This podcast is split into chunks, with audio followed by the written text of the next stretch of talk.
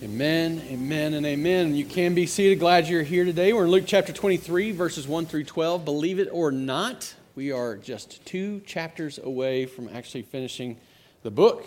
I don't know what we'll do next because uh, I mean, goodness, Luke's but the only book that exists in my mind right now. But but we're getting close. I know, uh, man, it's good stuff. So so Luke chapter 23, verses 1 through 12 um, we're gonna let me just set the stage before we before we jump in. So Jesus has been betrayed. Judas betrayed him, led the crowds out, or the the, the Jewish leaders, uh, this crowd, this mob, out to arrest him. Uh, and then he was abandoned by the disciples. The one that, that well, there was two that followed him at a distance. Uh, we don't hear much from John, but then those who followed at a distance, we know that Peter denied him. So Jesus has been betrayed, arrested, abandoned, and denied. There's this circle of isolation, this circle of rejection that is growing around Jesus to the point that there's going, it's just going to continue to grow, it's going to continue to progress, uh, and, and eventually Jesus is going to be hanging on the cross, rejected by man and forsaken by God, uh, and, and dying in our place for our sins. That's, to, that's where we're headed. Now, in this moment, this passage that we've been studying, the Jewish leaders are, uh, are, are, trying Jesus. They have put him on trial. They are seeking the opportunity, they're taking advantage of the opportunity to bring their murderous conspiracy against Jesus to a close. They are doing everything they can to kill Jesus. And so they arrest him they bring him from the garden to Annas. There's three phases of this Jewish trial. Luke doesn't show us all of it, but we know that they bring him to Annas. Annas questions him. Annas was one of the previous high priests. Uh, Annas questions him and then sends him to Caiaphas, who is the reigning high priest. Caiaphas and the Sanhedrin in the night question him and bring false accusation against him. And that whole night, as he's being questioned, he is also being mocked and beaten and ridiculed by those who were guarding him. It seems especially horrific to me as I think about what happened to Jesus because of who he is. It would have been horrific for anyone to be treated the way that Jesus was being treated. But this is Jesus. As we saw last week, Jesus is the promised prophet, the anointed Christ, the divine Son of Man, the eternal Son of God. We know that Jesus is more than just a man. He is truly God and truly man. He had never done anything to deserve the things that he's experiencing. And you just consider what his life had been. He had gone from place to place throughout Judea, throughout uh, uh, Galilee, all across Israel, healing their infirmities, making them well, casting out demons. Uh, whole cities, whole villages, when he would leave them, in some cases, whole cities and communities would be rid of demon possessed people and sickness and any kind of illness. It's shocking, the things that he did. Everywhere he went, it was better because he had been there. And he went about not just working these miracles and doing these acts of mercy, but he was teaching God's truth. He is God's incarnate word. Yet none of that mattered to them. It didn't bother them then to turn and reject him and beat him and mock him. And so, early the next morning, as we read last week in Luke, early the next morning after the night of trials, Caiaphas and the Sanhedrin convene again to make official what they had determined the night before. They would reject Jesus as the Son of God, as the Christ, their Messiah. In fact, when they asked him, Are you the Christ? He didn't answer the way that they would have expected. They, he didn't answer the way that they wanted him to. Instead, he demonstrates to them that he is the Son of Man and he is the Son of God. And when they heard that, that was it. They didn't need any more. In fact, the last verse of chapter 22 tells us what further testimony do we need? We've heard it for ourselves from his own lips. This man is a blasphemer. He deserves to die. In fact, it's actually interesting that in this whole process, the irony of the whole situation, that as they're accusing him of blasphemy, Luke lets us see that they're actually the ones blaspheming, that they're the ones actually talking against God, that they're the ones actually rejecting God. And rather than repent of their sin, they're going to reject Jesus. But their rejection of him does not change the truth about him. And today, we're going to see that further play out. We're going to see that move forward further as Jesus moves from and is, is moved from his religious trial to his civil trial. And that's really what Luke chapter 23 uh, begins to lay out before us. Let's read. Then the whole company of them arose and brought him before Pilate. And, and they began to accuse him, saying, We found this man misleading our nation and forbidding us to give tribute to Caesar, and saying that he himself is Christ a king. And Pilate asked him, Are you the king of the Jews? And he answered him, You have said so. Then Pilate said to the chief priests and the crowds, I find no guilt in this man. But they were urgent, saying, He stirs up the people, teaching throughout all Judea, from Galilee even to this place. When Pilate heard this, he had asked whether the man was a Galilean. And when he learned that he belonged to Herod's jurisdiction, he sent him over to Herod, who was himself in Jerusalem at that time. When Herod saw Jesus, he was very glad, for he had long desired to see him, because he had heard about him and was hoping to see some sign done by him. So he questioned him at some length, but he made no answer. The chief priests and the scribes stood by, vehemently accusing him.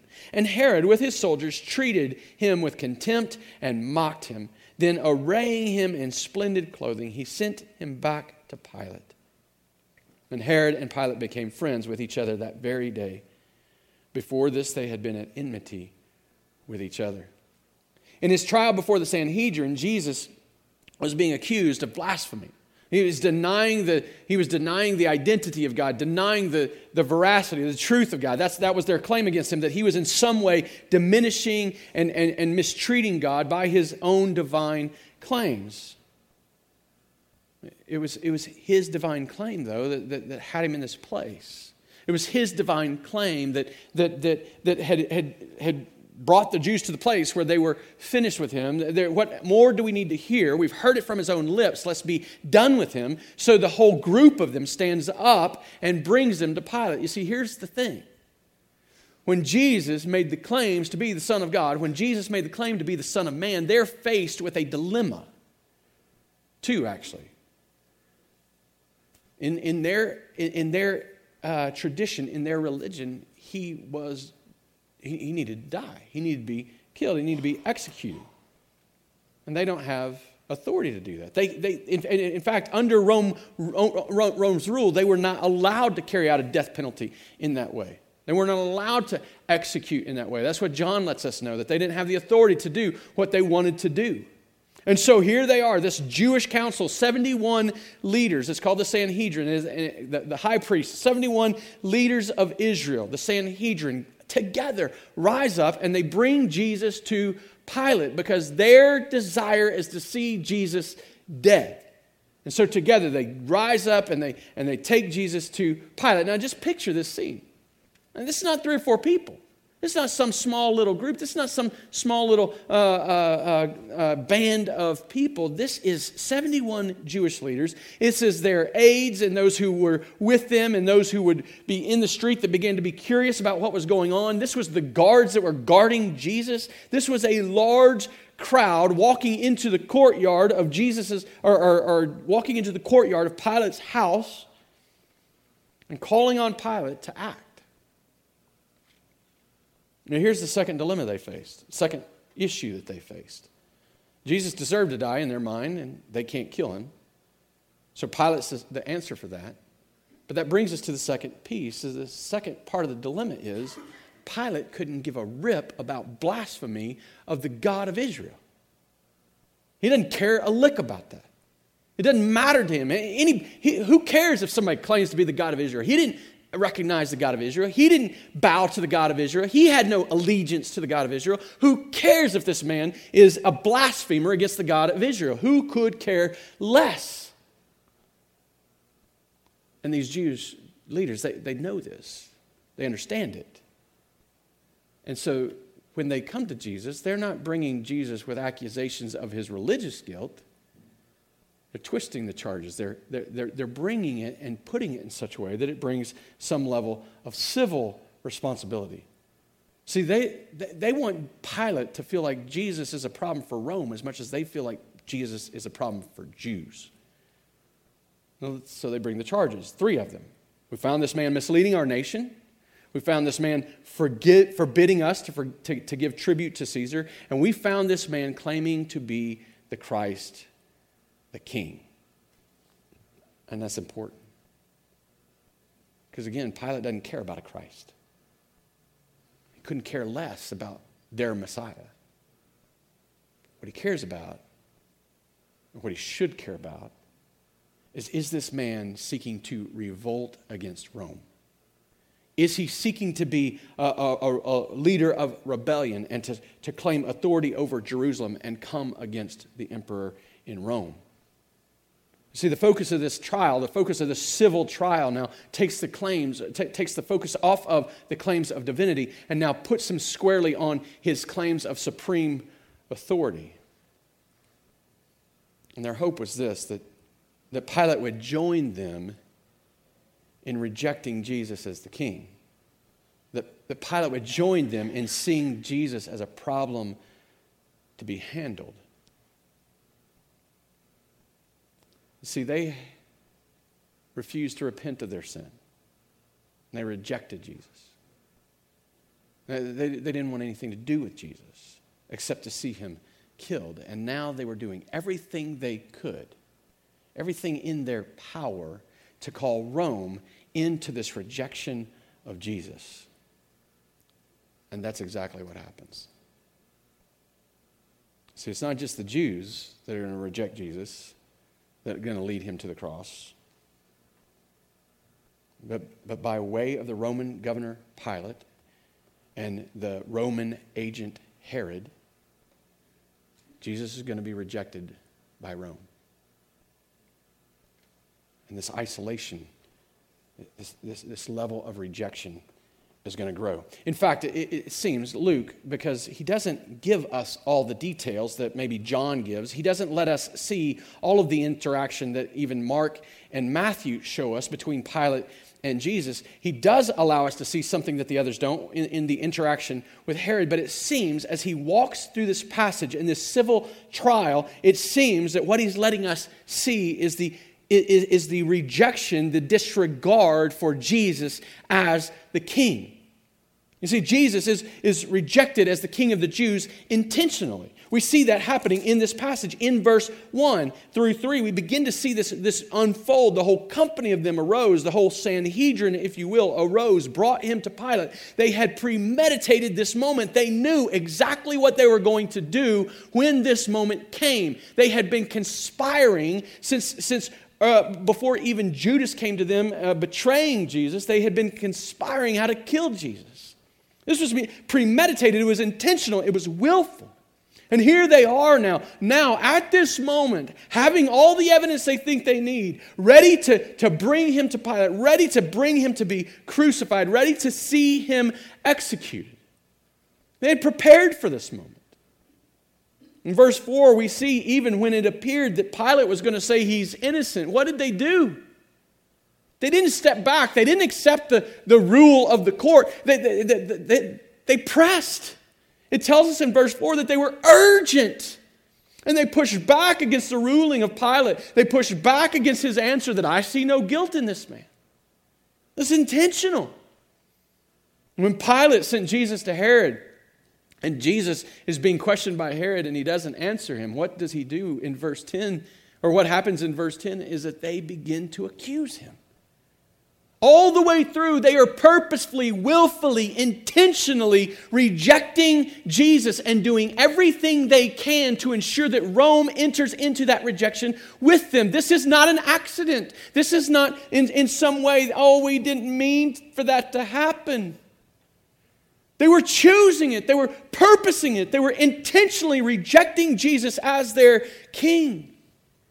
Jesus was rejected as as king of the Jews deceptively. Look again at the charges they brought against him in, in verse 2. When, when, when, they begin to bring the charges, they say, We found this man misleading our nation. He told us not to, to pay tribute to Caesar. And he is saying, he is claiming that he's Christ a king. Uh, to be fair, just to be completely open and fair about this th- th- these claims, there's only one that's really an outright lie. There's only one that's really just blatantly false. Jesus never told them not to pay tribute to Caesar. In fact, if you think back in, in his week in the temple, I know it was about five years ago when we studied it, but in his week in the temple, he's teaching day in, day out, and, and he is having people come to him and question him and challenge him.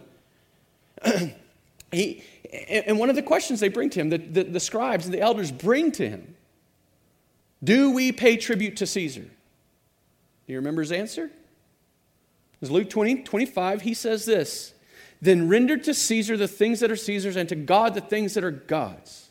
That is not a rejection of paying tribute to Caesar. That is not a rejection of paying their taxes to Rome. He had said, Let me see a denarius. Who, whose picture is on it?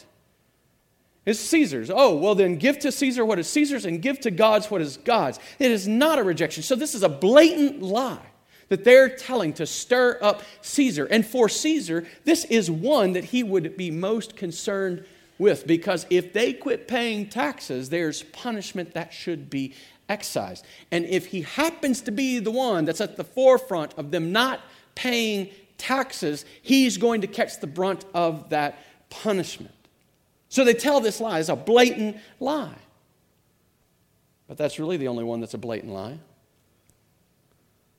Because wasn't Jesus going out and teaching people in opposition to the leaders of Jerusalem? Is it any surprise to us that they would believe so much in their lies that they thought they were truth and then be bothered that somebody comes in and begins to teach them differently?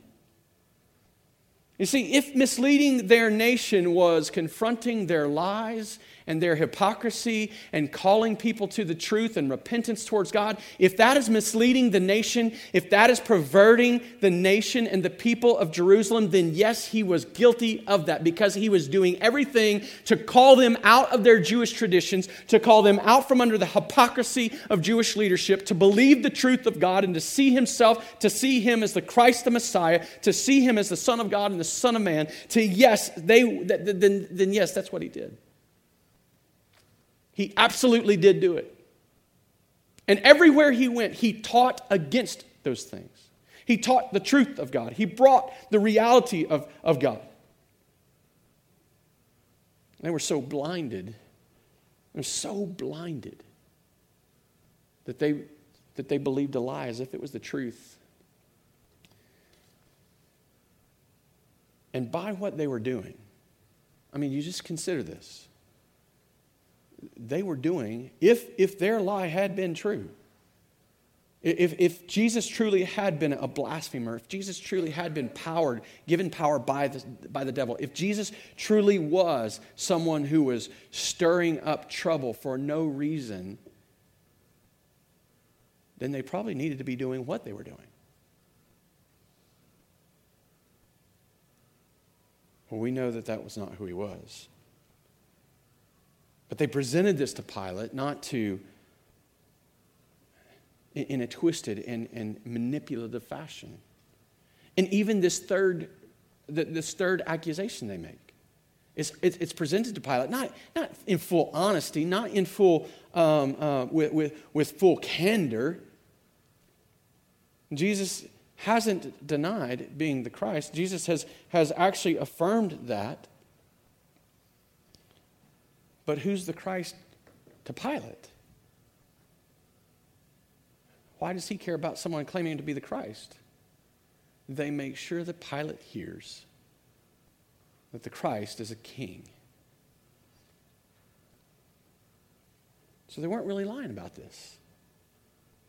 But they were twisting it to present it to Pilate so that Pilate would see it as an issue and be required to do something about it, be required to respond. Let me just, this is a side note, this is not really part of the sermon, but, but so often we struggle with the ideas about am I, am I gonna, is, is this God's will, this goal, this, this purpose that I have for God, is, is it God's will for me? Is it the thing that I should do? Am I standing in opposition to God or am I, am I uh, serving God? Uh, these people, they could have asked that question and, and answered it clearly. Do you have to twist the truth? Do you have to manipulate the truth? Do you have to, in some way, be sneaky and, and underhanded to accomplish the goal that you have set? Then, then that's probably not God's goal for you. It's probably got, got not, not God's intended plan. In fact, if you're walking in lies and deception and, and, and, and, and, and staying in your blindness and re- disregarding the truth, then there's probably a reality that the goals that you have in front of you are in opposition to His will, not in alignment with His will.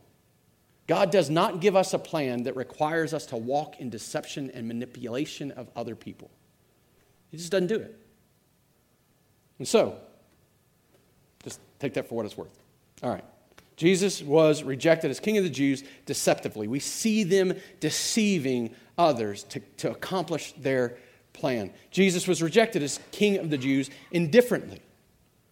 Indifferently. Look at Pilate's reaction. So we see the Jews, like they're actively seeking, intentionally seeking to see Jesus rejected. They're deceiving people. They're, they're lying about him. They're, they're making up stories about him. Every false accusation that they had brought during their trial, they, they didn't line up. All these false accusations fell flat on their face. But here they are standing in front of Pilate, and they finally got their story together, and they're like, this is what we're going to tell him. And how does Pilate respond? To their rejection of Jesus, how does Pilate respond? Well, I don't see any guilt in this man. And you might think, oh, well, that, that means he's on Jesus' side. Well, maybe not. You see, the reality is this is that if Jesus, if Pilate had looked at Jesus, if Pilate had looked at Jesus and believed that he was a king, he was duty bound by the Roman government, by his allegiance to the Roman government, to stop Jesus. I don't think that he, he, he sees no guilt in the man because he doesn't see any reason why he should condemn him as Christ a king. If he had believed that Jesus was a Christ who could lead a revolt, who, or uh, in some way a rebellion against Rome, he would have been duty bound to do something against him, to stand opposed to him. Instead, he looks at him and he thinks, I, I don't see anything. I don't, I don't see that. On the other hand, when he comes out to them and he says, I don't see any guilt in him, when he gives the ruling that he's innocent, that should end the trial. He's the one in authority. Like they're bringing him because he's the one in authority. But what does he do? He listens to their complaint. He listens to their argument back and he cowers to it, he bows to it, and without any concern for the man that he just said is innocent, he looks for a way just to get him out of his life. I just don't want anything to do with him. He's indifferent to Jesus altogether. He wants nothing to do with him. And so when he hears that Jesus is from Galilee, he's like, oh, here's my opportunity. I'll let Herod deal with this. Take him to Herod. Herod can handle this. It's funny because we find out that he and Herod were enmity before, right? Like, like before this day, they, they weren't friends. Pilate is not doing this because he likes Herod. He couldn't care less. He just wants the problem to go away.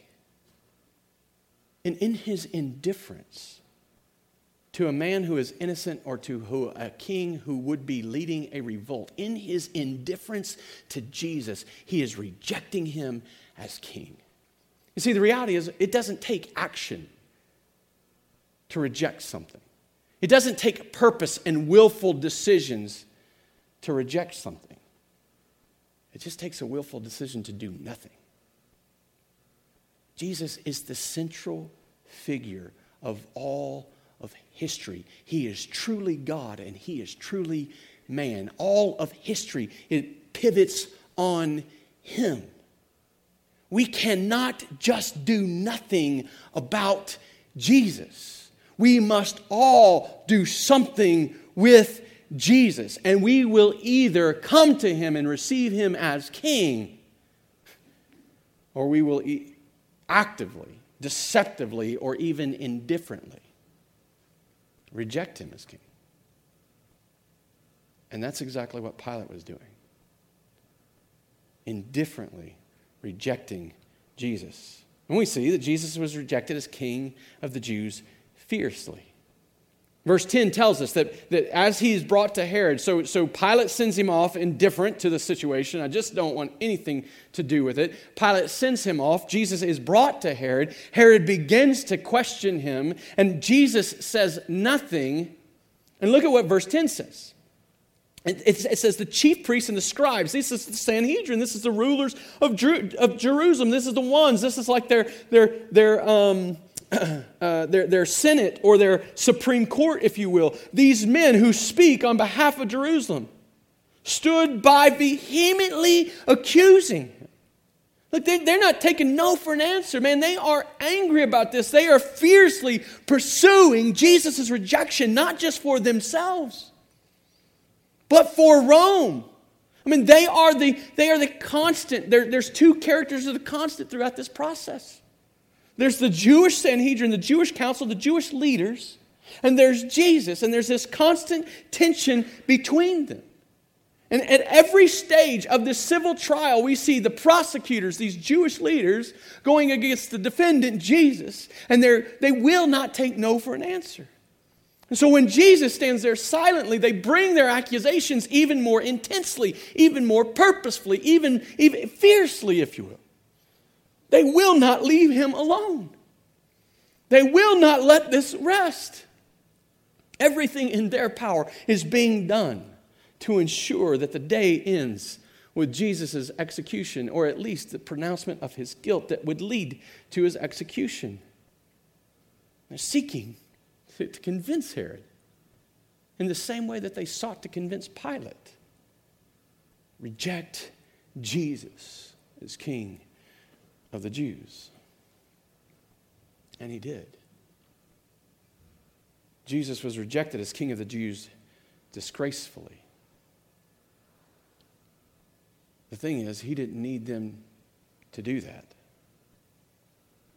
You see, as Jesus was being brought to Herod, Herod hears he's coming and he is excited. Why is he excited?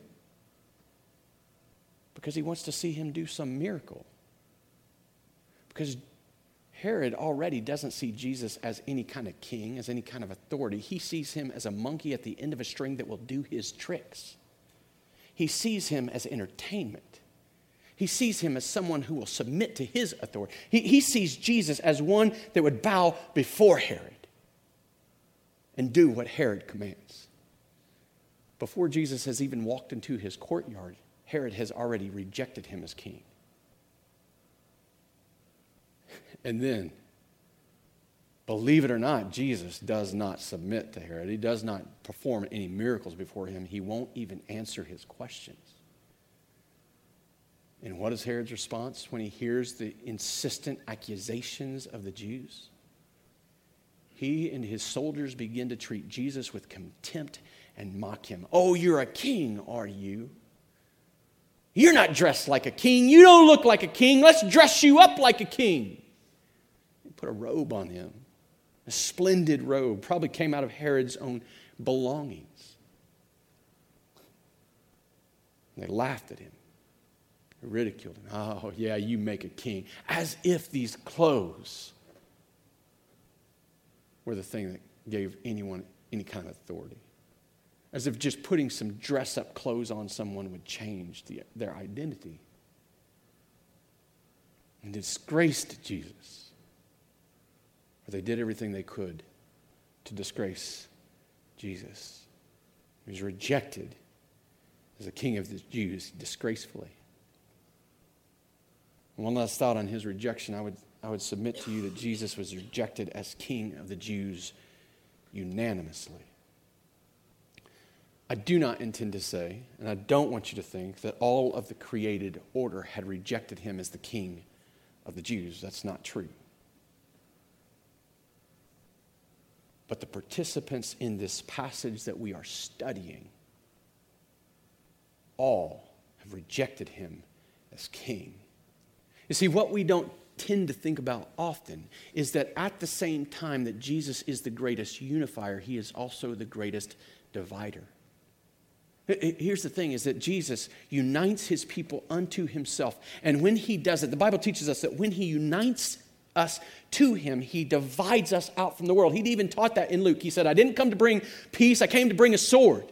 right? The gospel that he brings, that brings us into life, that saves us and redeems us, divides us out, makes us distinct from the world. He doesn't draw us out of the world yet. He's left us in the world, but he's made us not of the world. We have a different identity. He makes us distinct in the world. There's a division drawn, there's a line of demarcation drawn.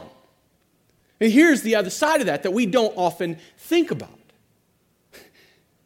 in the same way that he unites his people as the great uniter, everyone who would not come to him unites in rejection of him.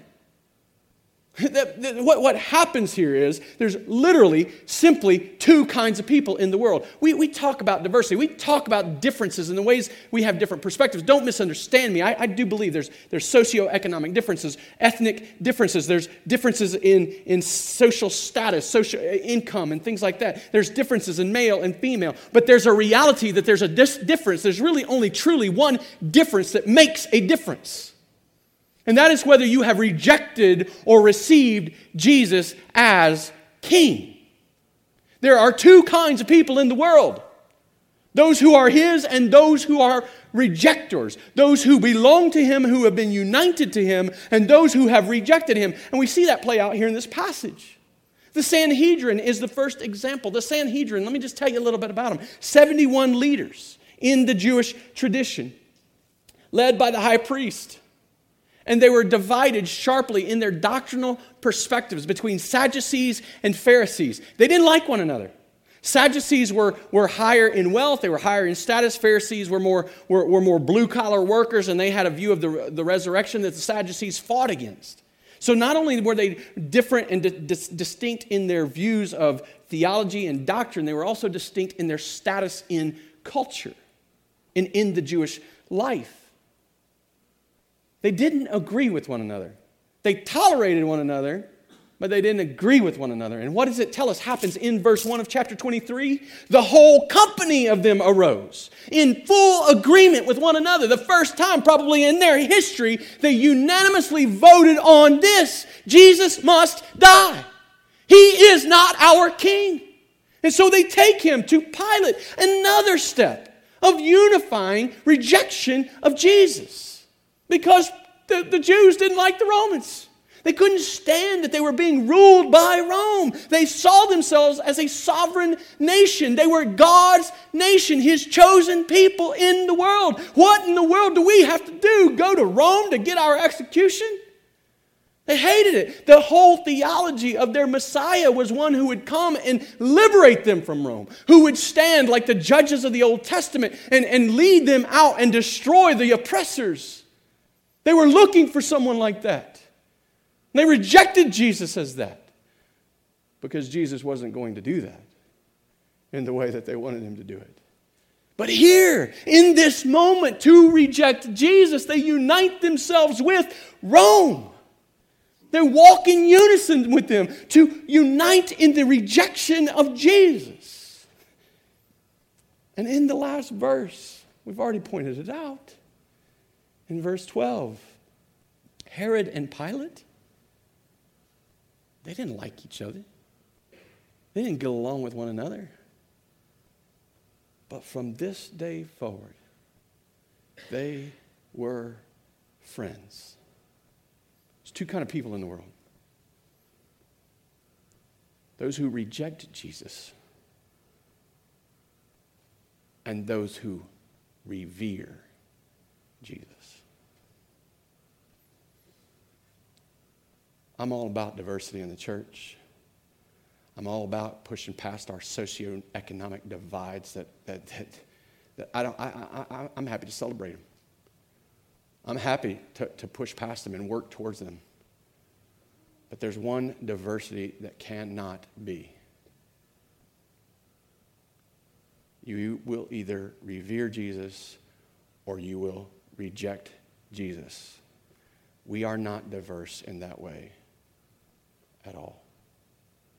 Doesn't mean that we don't long for those who would reject him to come around us or us to go around them. But the people of God are those who would revere him and not reject him. Why? I mean, I mean it, it seems so clear. Why? Is there any reason that we should revere him? It's obvious, the unanimous decision, it's obvious that none of them saw anything in Jesus to be revered. It's obvious. Why would we revere him? Why wouldn't we reject him too? Well, if we're honest, and I, I hope we'll be honest here, there's many ways that we continue to reject him. Every time we sin, walk in disobedience, reject his plan for our life, every time we sin in commission, we're rejecting his authority as king. He didn't really mean that. He, his grace is sufficient. I don't, I don't have to obey him. Sometimes in the things we don't do, we're rejecting him as the authority uh, uh, uh, of a king. And truth be told, we live in a world that in every way is seeking to reject him. Some intentionally, some just trying to ignore him. I just don't, come on. I mean, he lived a long time ago. We don't really have to continue to deal with Jesus, do we? Others deceive themselves by the ways that they view Jesus. Others mock and treat Jesus disgracefully by the things that they do to his people. I mean, if we're to be honest, there's a lot of rejecting Jesus as the king of the Jews still going on. Well, why? Why would we revere him? What's not explicit in this passage, but I think is clearly implied. I think it's clearly implied in the very fact that Luke wrote these words. There is no reason to write these words, to tell this man's story, if there's not a reason to see past this passage. If he did not receive Jesus or revere Jesus as king, why in the world would he have begun this with, with a desire to, to make sure that Theophilus could be confident in the things that he had heard about Jesus? In the broader context of the scripture, why would Matthew, Mark, or John sit down to write a story of the life, death, and resurrection of Jesus if he was not a man to be revered? Why in the world would God have ever given us his written word that we might know his incarnate word if Jesus was not intended to be revered. But the broader context of Scripture is clear.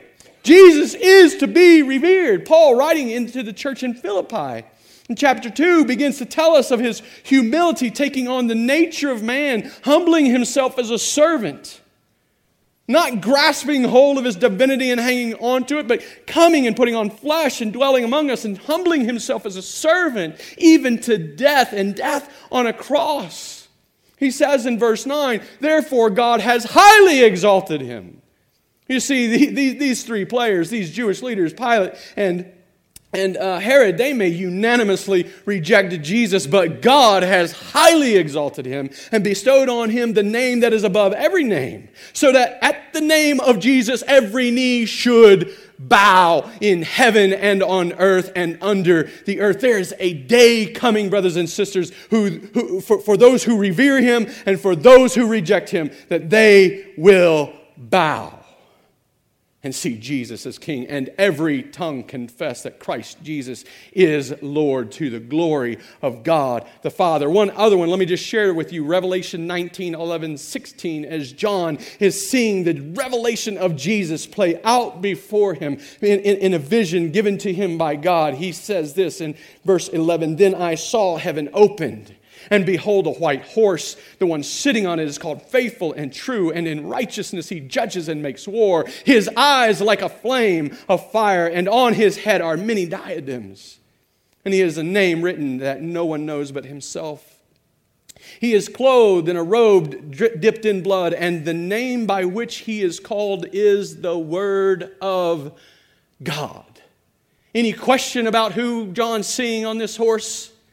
It's the same one that he said, In the beginning was the Word, the Word was with God, the Word was God, the Word became flesh and dwelt among us. This is Jesus. Sitting on this white horse, robe dipped in blood, diadems on his head, eyes like a flame of fire, and a name written on him. And the armies of heaven arrayed in fine linen. Going on in verse 14, the armies of heaven arrayed in fine linen, white and pure, were following him on white horses. From his mouth comes a sharp sword with which to strike down the nations, and he will rule them with a rod of iron, because he is a king.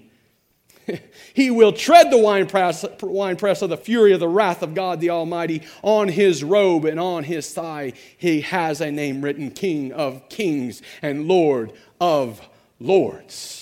The testimony of Scripture is this Jesus, the rejected Jewish king, is the highly exalted King of kings whose sovereign reign will never end. He is King of kings and Lord of lords. That means that he's king over all other kings. That means he's Lord over all other lords. There is no one higher, no one more supreme, no one more glorious, no one more worthy of revering than Jesus Christ the King. Should we revere him? Yes and amen. Absolutely, he should be revered because Jesus, the rejected king, is the highly exalted king, highly exalted by God. By his sacrifice, God brought him to glory. He is the highly exalted king of kings whose sovereign reign will last forever and ever. Listen, because this is the truth, we must quit walking in the example of those who would reject him. We must quit making the mistakes of those who walk in rejection of this king. We must revere him. Because Jesus is the King of kings, his sovereign reign demands faith filled allegiance. It demands it. You cannot come to Jesus without trusting him. You can only reject him. Instead of rejection, instead of intentional or indifferent rejection, Jesus demands our faith filled allegiance, coming to Him, believing His claims for divine identity. He is the Son of God, submitting ourselves under Him as supreme authority because we believe He is the King of Kings. Trusting in his divine purpose and mission that he is the Christ sent to save. This is Jesus. And we cannot revere him if we don't trust him. We must believe him. We must align ourselves in faith. Anything less is rejection. You cannot trust or you cannot revere Jesus without believing Jesus. That's why he says, You must trust me. We're going to revere him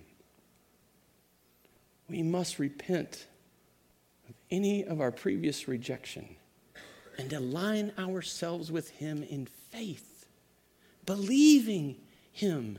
And I'm not talking about the, the fullness of faith that grows as it matures. I'm talking about the mustard seed of faith. Just the, just to start, that little inkling start that grows into a tree that's larger than all the other plants in the garden. Talking about just the beginnings of this. This is all that's required. Believe in me in the weakness and in the simplicity. Believe. Trust Him. That you might begin to revere Him. Because Jesus is the King of kings, His sovereign reign demands our humble obedience. Instead of demanding him to do our bidding or perform tricks for us, essentially calling him to obey us, we must bow before him. We must submit ourselves to him. We must give up our selfish and sinful will that we might humbly and obediently walk in his. Instead of going our own way, clinging to those ways of clinging to our own sins, we must repent.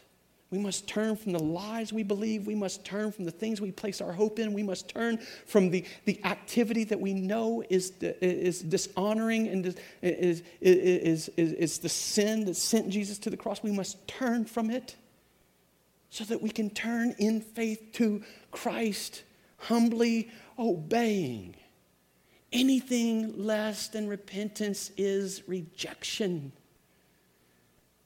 And I'm not talking about perfect life. I'm not talking about that you're not still stumbling in sin. I'm not talking about that you're not a child that's stumbling along growing up in your repentance. I'm talking about that you see the lie and you desire the truth. That you just begin to lean towards Jesus. Without repentance, you cannot revere him. Without some level of repentance and turning from your selfish ways, you cannot revere him. You will only reject him. But he, he, he, him standing as the King of Kings demands our humble obedience. This, this is, this, that begins in repentance. We must repent. We must continue repenting. And we must continue believing. Because Jesus is the King of Kings, his sovereign reign deserves eternal glory. Let me just make this last point with one last passage of Scripture.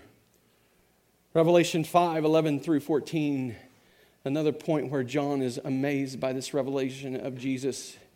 He writes, Then I looked and I heard around the throne and the living creatures and the elders the voice of many angels, numbering myriads of myriads and thousands of thousands, saying with a loud voice, Worthy is the Lamb who was slain Worthy, worthy is the Lamb who was slain to receive power and wealth and wisdom and might and honor and glory and blessing. And I heard every creature in heaven and on earth and under the earth and in the sea, and all of them saying, To him who sits on the throne and to the Lamb be blessing and honor and glory and might forever and ever. And the four living creatures said, Amen. And the elders fell down and worshiped. Brothers and sisters, the world will stand and unanimously reject Jesus, but the people of God, the creation of God, will stand and unanimously revere him forever and ever. And as we walk in faith and repentance, we join with them in that unanimous voice Worthy is the Lamb who was slain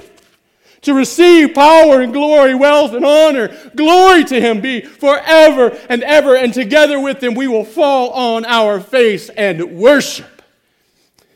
Jesus is the King of Kings. And that is what he deserves. He is worthy to receive that. Anything less, anything less, might as well be rejection. If we're going to revere him, we must worship him above all others. That means we're going to have to repent of all our sin. And we're going to have to believe in him and all his claims. And even in the weakness of that and the frailty of our faith and repentance, he is revered. He is honored. And he is glorified. Jesus, the rejected Jewish king, is highly is the highly exalted King of kings whose sovereign reign will never end.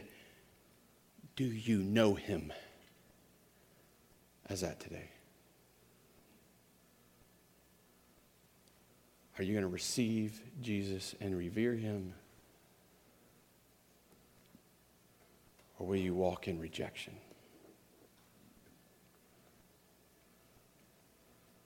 See, there's no one in this world that's not responsible to do something with Jesus. What are you doing? Uh, uh, is, there, is there pet sins in your life that you're trying to cling and hold to and hide away? Yeah, we're called in the scripture to forgive as we've been forgiven. Are you holding a grudge? Are, are you jealous of, of, of other people, of his people? Are you in some way dividing yourself off from him? You know, to reject his people is a rejection of him. That's why when he said to Paul, Why do you persecute me? And Paul's like, Well, he's being called Saul at the point. How have I persecuted you? You persecuted me through my people. Are you willfully disobeying him? Are you walking in some way that dishonors him? Is your life filled with things that, that demonstrate a rejection of him as the King of kings and Lord of lords? Maybe you've never revered him. Maybe you've never trusted. You've never repented. Maybe you've pretended and played religion, but in your playing of religion and acting as if you can do this on your own, that is a rejection of Him.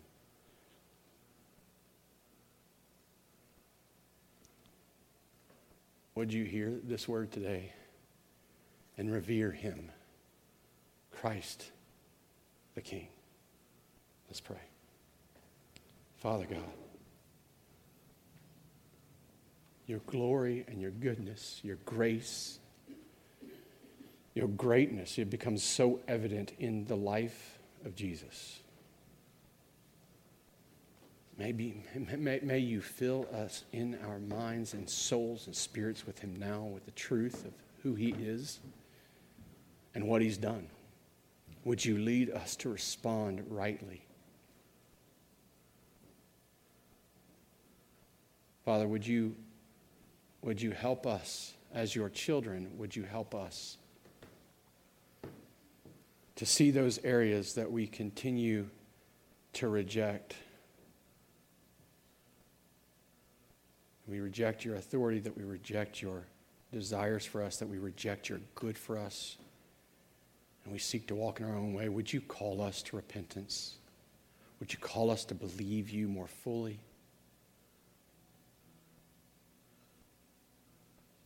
Would you lead us to revere your Son that we would join even with you, Father, in seeing him highly exalted? That every knee would bow and every tongue confess, and that we would be doing that willingly, that we would be on our face in worship, crying out to our King. Father, would you move on us, your people? If there's any in this room today that have played in religion and thought in some way they could earn their position, they could be good enough, that they could do the work, that they could earn your love, that they could earn their salvation, that they could redeem themselves by all the religious practice. Would you call them to repentance today? Regenerate their soul, wake them up, that they might walk in repentance and therefore revere Jesus. And for those of us that have enjoyed your goodness and are striving hard for repentance and faith, and would you sanctify us? Make us more like Jesus. Encourage us, strengthen us, embolden us that we might live every day for the glory of his name, the glory that he deserves forever and ever. I pray these things, Father, in the Son, in, in the name of your Son, and for his glory. Amen.